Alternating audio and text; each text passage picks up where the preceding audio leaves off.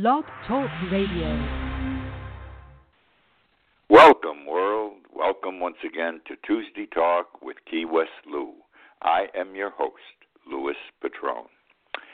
Well, another crazy week. All these weeks are crazy, and the reason why is very simple Donald Trump. I mean, I've never seen any person, forget president, dominate the news as much as this man. Many things I don't even care about. I wish we did not have to listen to, but we're stuck with him, and we he's there, and he manipulates, and he controls, and he dominates. So I'm going to get into the show tonight and talk about some things, some involving him, some not involving him. I want to start though with something that happened to me this past week. Uh, I can generally be found at the chart room here in Key West. Now, the chart room is part of the Pier House. The Pier House was built in 1968. The chart room was a little bar in the place at the time in 68.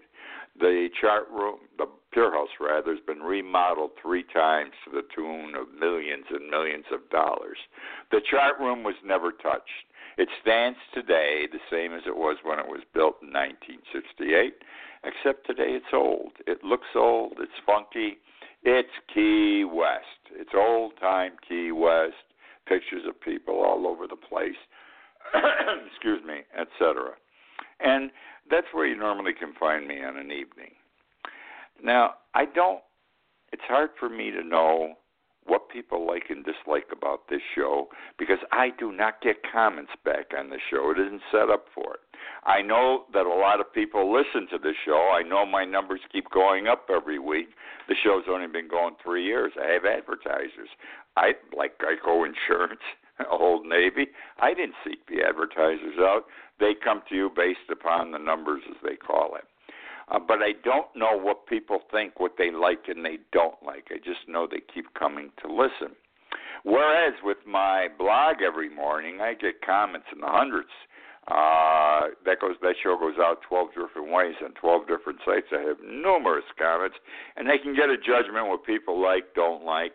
Uh, really doesn't make any difference. I say what I want to say every morning, but I'm happy to get the interaction, and I'm happy to know who the people are and where they are that are reading it uh, and so forth.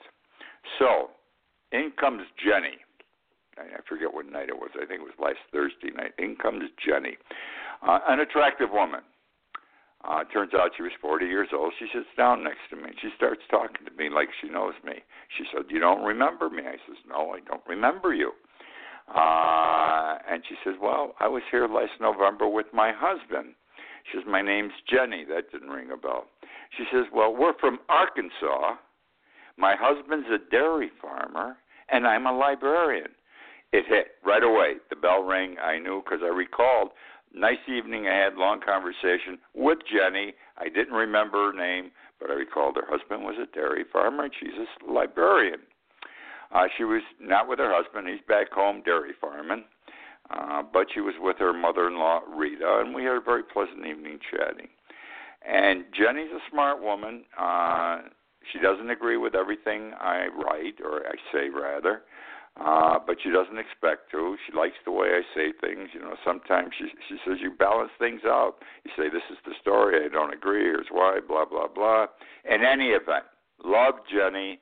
Love the fact she uh, listens to this show. She says every Tuesday night I pull up a chair, sit down, because all you can see is my picture on the screen. Th- those of you who are listening right now know that. Uh, she said, but I read your blog every morning. And she says, I bought your book, Irma and me, and read that. Now I triple love Jenny. Make a long story short, I have decided that periodically I am going to dedicate this show to some person. And you got it. Jenny's the first one I'm going to dedicate the show to. Uh, why? Because she listens to this show. She loves it. She watches it every night. I'm honored. I'm pleased. I'm humbled that she she likes my material and enjoys it. And so tonight, Jenny, this show is dedicated to you. I hope it's good enough that you will enjoy it also this evening. From this point forward, I'm not going to dedicate a show every week, but I, I'll dedicate one every now and then. It may not be necessarily to someone who watches the show or listens to it. It may be to someone has nothing to do with the show, but I'd like to say good job done, okay, or something like that. So that's the story on dedication. Thank you again, Jenny, for being the person you are and the loyal supporter you are. I want to start tonight with Donald Trump's attorneys. I mean, this guy's in terrific shape. He's got the world crashing down around him. I, I can't believe he's going to survive all of this the, the stuff that's hitting him. Uh, but he's losing attorneys. They resign. He fires them. He's got so many different problems going. He's got different lawyers for different things. The most important thing, though, for him is the impeachment, the Mueller investigation, the possible impeachment. He needs the best lawyers in the country for that. Absolutely no question. And as it turns out now, he's only got one attorney left on that, and his name's Jake Sekulow, S E K U L O W. Now, the Mueller investigation is not kid stuff. This is big time, probably the biggest platform uh, or one of the biggest platforms in the history of this country. Jake Sekulow is an old time friend.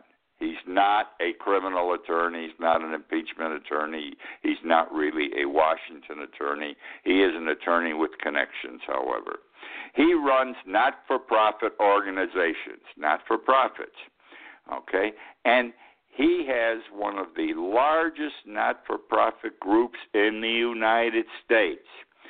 He's a high living executive. I did a little homework on him. He, he travels in limousines, private planes.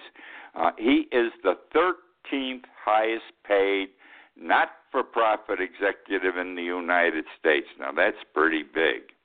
Uh, he and Donald Trump have a lot in common. They both have gone bankrupt. Uh, Trump with his businesses, apparently Sekulow personally. In 1987, Jake Sekulow filed bankruptcy for $13 million. Lots of money, $13 million. At the time, he only had $600,000 in assets. Sekulow is not the guy that can handle this case. I'm sure Sekulow knows it.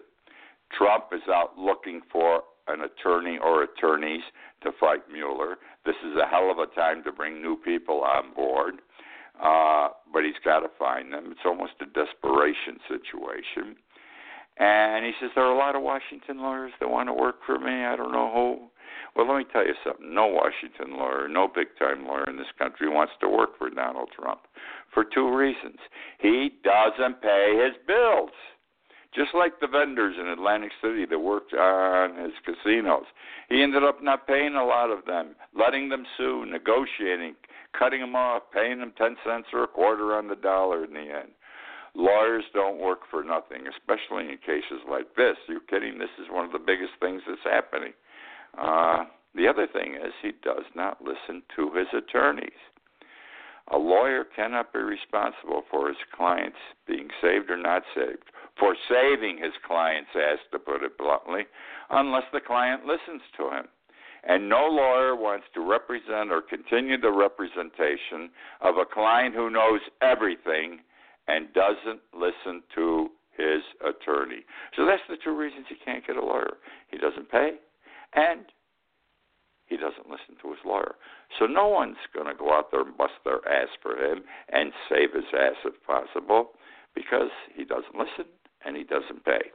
Now I want to talk about what's going on in the world a little bit. We have so many things going on, but how many things do we know about? How many world events do we really know about today? We know this past week, for example, about Stormy Daniels. What else did we really hear about this week besides the stripper and the lawsuits she and Trump and Cohen have gone back and forth? Not much. We didn't even hear that much about the Mueller investigation. This Stormy Daniels thing took everything over. My God, wild. Well, bad because there's more things happening in this world than the Stormy Daniels situation. I want to say something about it very quickly. I watched the 60 Minute show Sunday night. I, must be in the minority. I did not find her credible. Uh, I, I wasn't impressed with her case. She said things, but I didn't believe her. I, oh, I believe she had sex with him. I, I believe she had sex with him, but a lot of other things I, I just couldn't buy. Uh, I'm not impressed with her lawyer. I think the whole country's impressed with her lawyer. Uh, he's doing a hell of a job. He's fighting her case in the media. He's fighting her case on television. Well, not where a person's lawsuit is fought. It's fought in the courtroom. A totally different ball game, a totally different war. It's like gunfight at OK Corral when you're in the courtroom. That doesn't happen in the media. He sits there and he comes up with these cute sayings. And you know, uh, the show, for example, Sunday night, he promised so much that was going to be revealed. He promised too much. He produced too little. I didn't get that much information out of it, okay? So he's playing a good job for the media. Everyone now saying what a great lawyer is. And I'm not knocking him. I know great lawyers. I don't know of his background in California. All I know is where the hell's he getting the time to do all this work for her? Because he hasn't been paid. I'm going to tell you right now. Uh, I would be shocked if he's got more than a five thousand or ten thousand dollar retainer or any retainer at all.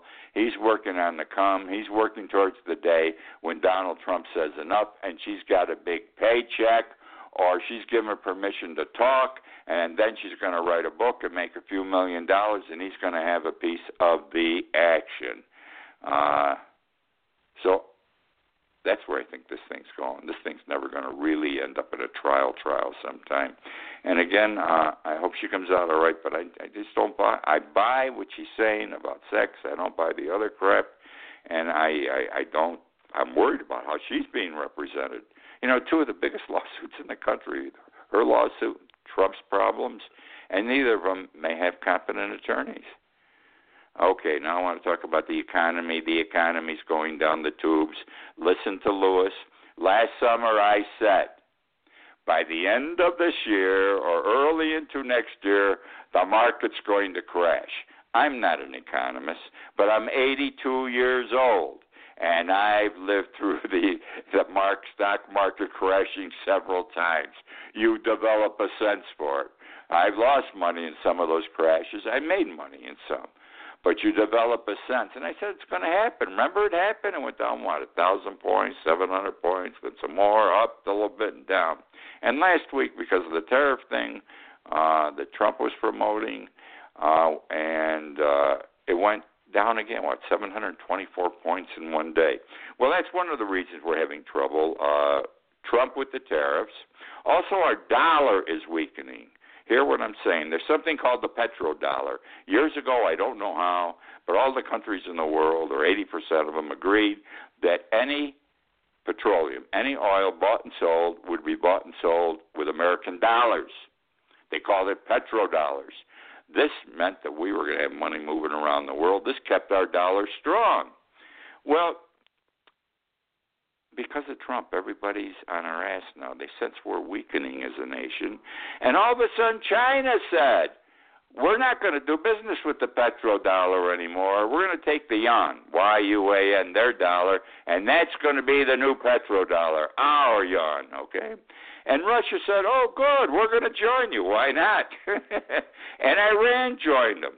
Then what? Several months ago, Trump said to Venezuela, "We're going to invade you." Well, know where the hell you got this crap from?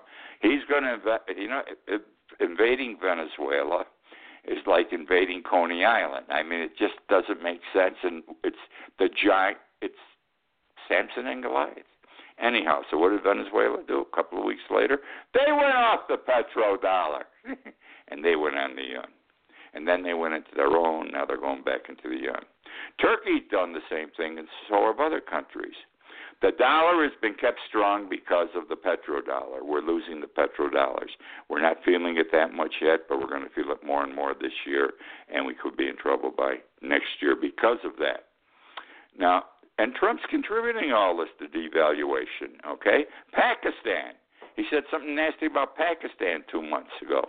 The next day, Pakistan, we're off the petrodollar. We're going with the Chinese yuan. Uh, this guy doesn't know what the hell he's doing, and he's causing us trouble, folks, economically, and we're going to be in trouble economically. Uh, this is a busy week we have coming up. This is a religious week.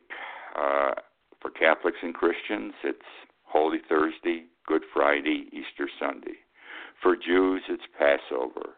I'll be celebrating Passover. I'll be doing the Seder on Friday evening with Donna at her daughter's home. I've been doing it with them for the past several years. Her children come in from all over the United States, grandchildren. There'll be 40 of us sitting in her daughter's backyard enjoying uh, brisket and all the rest of the things that go with a the Seder. Uh, Easter Sunday, I'll be with Lisa, be with Lisa and the family, enjoying a uh, happy Easter Sunday, and I'll cheat on my diet and have a little candy. The kids get candy in their baskets, and I love, I love chocolate bunnies, the hollow ones, and they always buy me one. And that's the story for this week. There's also something else that's happening though this week. The Final Four this weekend, big time college basketball. Loyola Chicago, Kansas, Michigan, Villanova. Loyola, Loyola Chicago, I got to tell you something. I mean, hey, they're the surprise. They never should have been. They are, and they're in the final four. They were an 11th seed. No 11th seed has ever made it to the final four. God bless them. I hope they win. I think Villanova's going to win, though. Their their team has been very good the last three or four years. Their their coach has matured tremendously. Stopped Shelf, and I just think they're going to do it. But whoever does it, God bless them. It's exciting. Final Four is exciting. I've been to four Final Fours, three times following Syracuse, and one time just for the hell of it. Want to talk about Mitt Romney? I am very disappointed today. Disappointed to the point of being upset. What's the story? Uh, I admired Mitt Romney when he came out and he talked against Donald Trump during the campaign. In effect, said this guy's crazy, he's an asshole. I'm using my terminology. Uh, I admired the man. He he had, he had the brass testicles to stand up and say, "You're a bad man, Donald Trump. You shouldn't be elected." And then after Trump got elected, there was Mitt Romney in the Trump Tower uh, in New York on Fifth Avenue, New York City, sitting down with Donald Trump because Donald Trump was considering him for the position of Secretary of State. And Romney, wanting the position, swallowed his pride and played along with him. And to this day, I believe Donald Trump just brought him there to demean him, to embarrass him, to have him come to the throne, kneel down, and say, I'd like to work with you, Mr. President. And Trump saying, I consider you, we'll see. And then Trump deciding to go with someone else, embarrassing Mitt Romney. Well, Mitt Romney's now running for the uh, United States Senate seat in Utah. He's from Utah. He's a Mormon. Utah is a Mormon state. It's a Republican state. No question, Mitt Romney's going to get elected. I thought, well, it's his time now. He may not be president. He would like to be president, but he's going to be a good voice in the Senate. He's a conservative, but it'll be a good conservative voice. Uh, the man knows right from wrong, and he supposedly has God in his heart all the time. Well, I want to know today where his heart is and where his humanity is because he announced today he says there is no path to citizenship if people are here illegally. There is no path to citizenship if people are here illegally. There is no permanent residency if people are here illegally. And he's against giving citizenship to the 800,000 DACAs. Yes, those people, some been here 30, 40 years, fought in our wars, gone to our college, our doctors, lawyers, engineers, pay taxes, but their parents brought them here illegally. But they've lived their whole lives here. They don't know what the hell it is to live in Istanbul, Iran, Colombia, wherever they're from. They've never been there. Right? But he doesn't want to keep them here because they're in here illegally. So they can't stay and they got to go home including the 800,000 DACAs. Where I thought he was a man of religion. He's a Mormon. Where's his religion? The evangelicals are the same who support Trump. I can't understand why a religious group, purportedly as religious as they are, the evangelicals, can support a man who's a whore master, goes out and screws everything that's walking, speaks poorly of women, and they're they're clo- they close their eyes to this because he's helping them. Whatever their needs are, these evangelicals in the political arena, he's providing it, and that's why he's got them. That's being a whore, in my opinion. I'm talking about the evangelicals being whores. Now, there is an idiom out there that you've all have heard, and it's don't throw the baby out with the bathwater. Don't throw the baby out with the bathwater. Well, I'm saying to Romney and everyone else, don't throw God out, okay? Uh, you're supposedly a Mormon, an evangelical, religious people. But you're, I'm beginning to think you're religious in name only, okay? Especially when you take the hard ass line against DACA. There is no justification for this type of behavior. I want to say something else. The Catholic Church, my church, I'm a fallen away Catholic, but I believe. My church joined hands a couple of years ago with the evangelicals in this country. They move along the same paths, supporting the same causes, decrying others. The Catholic Church doesn't believe, belong in the arenas also that the evangelicals are in. It's wrong. It's wrong. It's wrong. Separation of church and state means keep your you government keep your ass out of church, and the church keep your ass out of the state governments and the federal government. I'm expressing myself tonight. Uh, Want to talk now about something interesting. you know, here here we have these tariffs coming into play. We're, going to have wars, uh, exporting, importing wars. Who's going to raise their price on this, lower their price on that? There is a business that's doing very well in this country uh, that I just became aware of, and I'm going to share it with you. I find it very, very interesting. And that is the demand for American sperm. Yes, the sperm from a male. That which helps to create, you know, unites with the woman's egg, and now we have conception, and ultimately a child, a baby is born. Well, the demand for American sperm has skyrocketed in Brazil, of all places. Brazil. Why?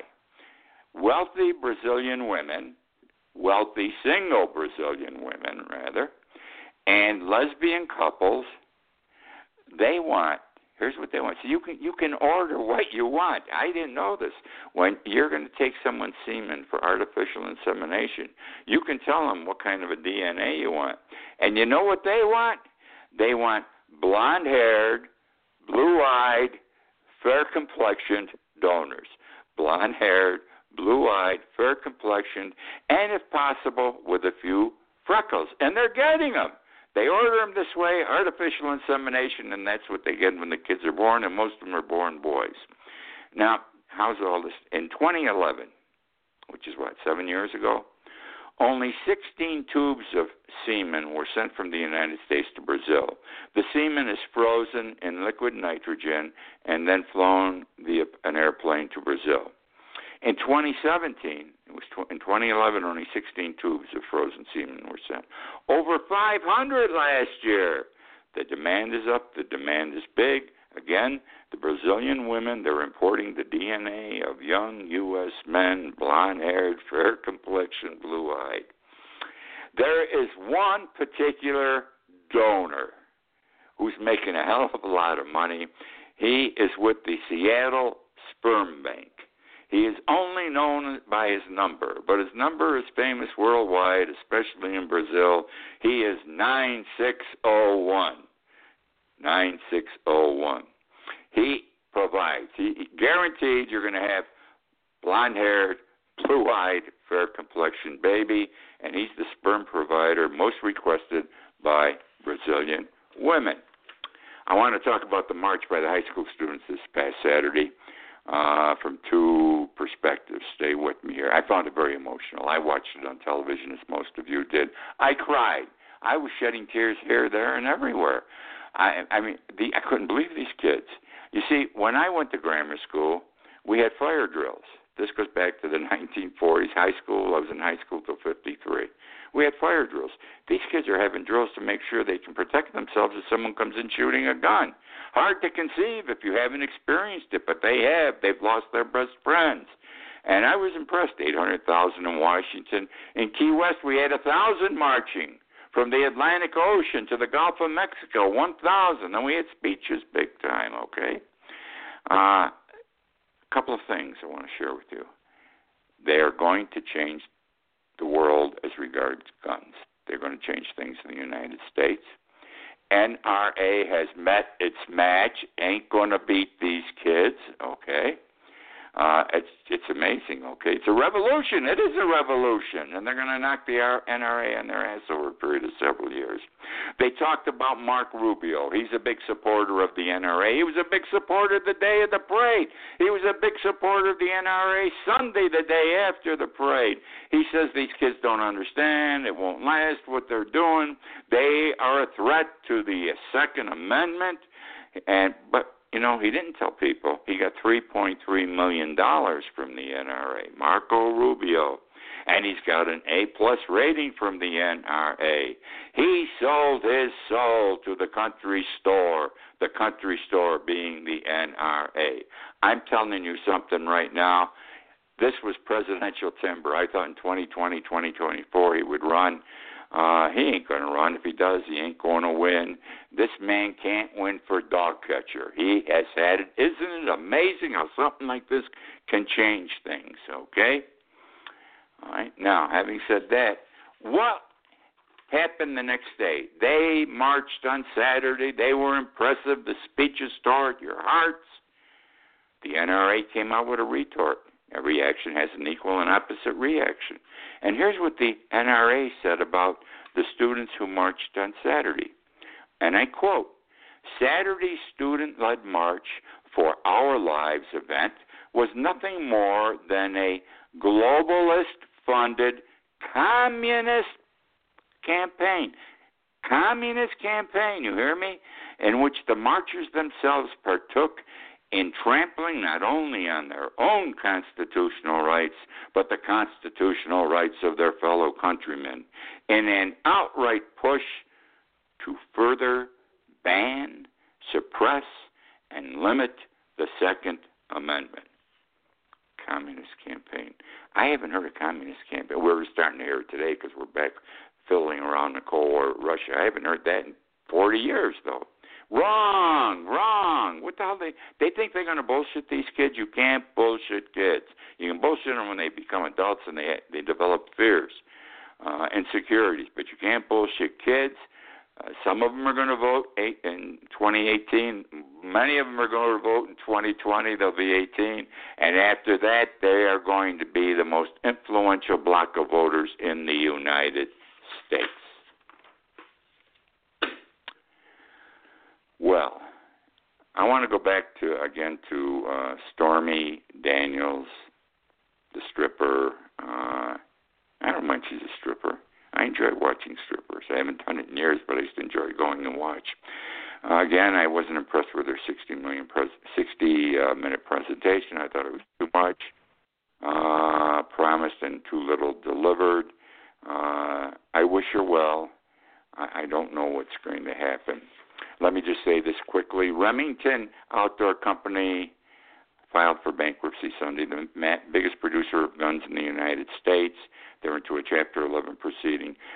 Last year was under Donald Trump was the worst year of sales they have ever had, and they are forced into bankruptcy.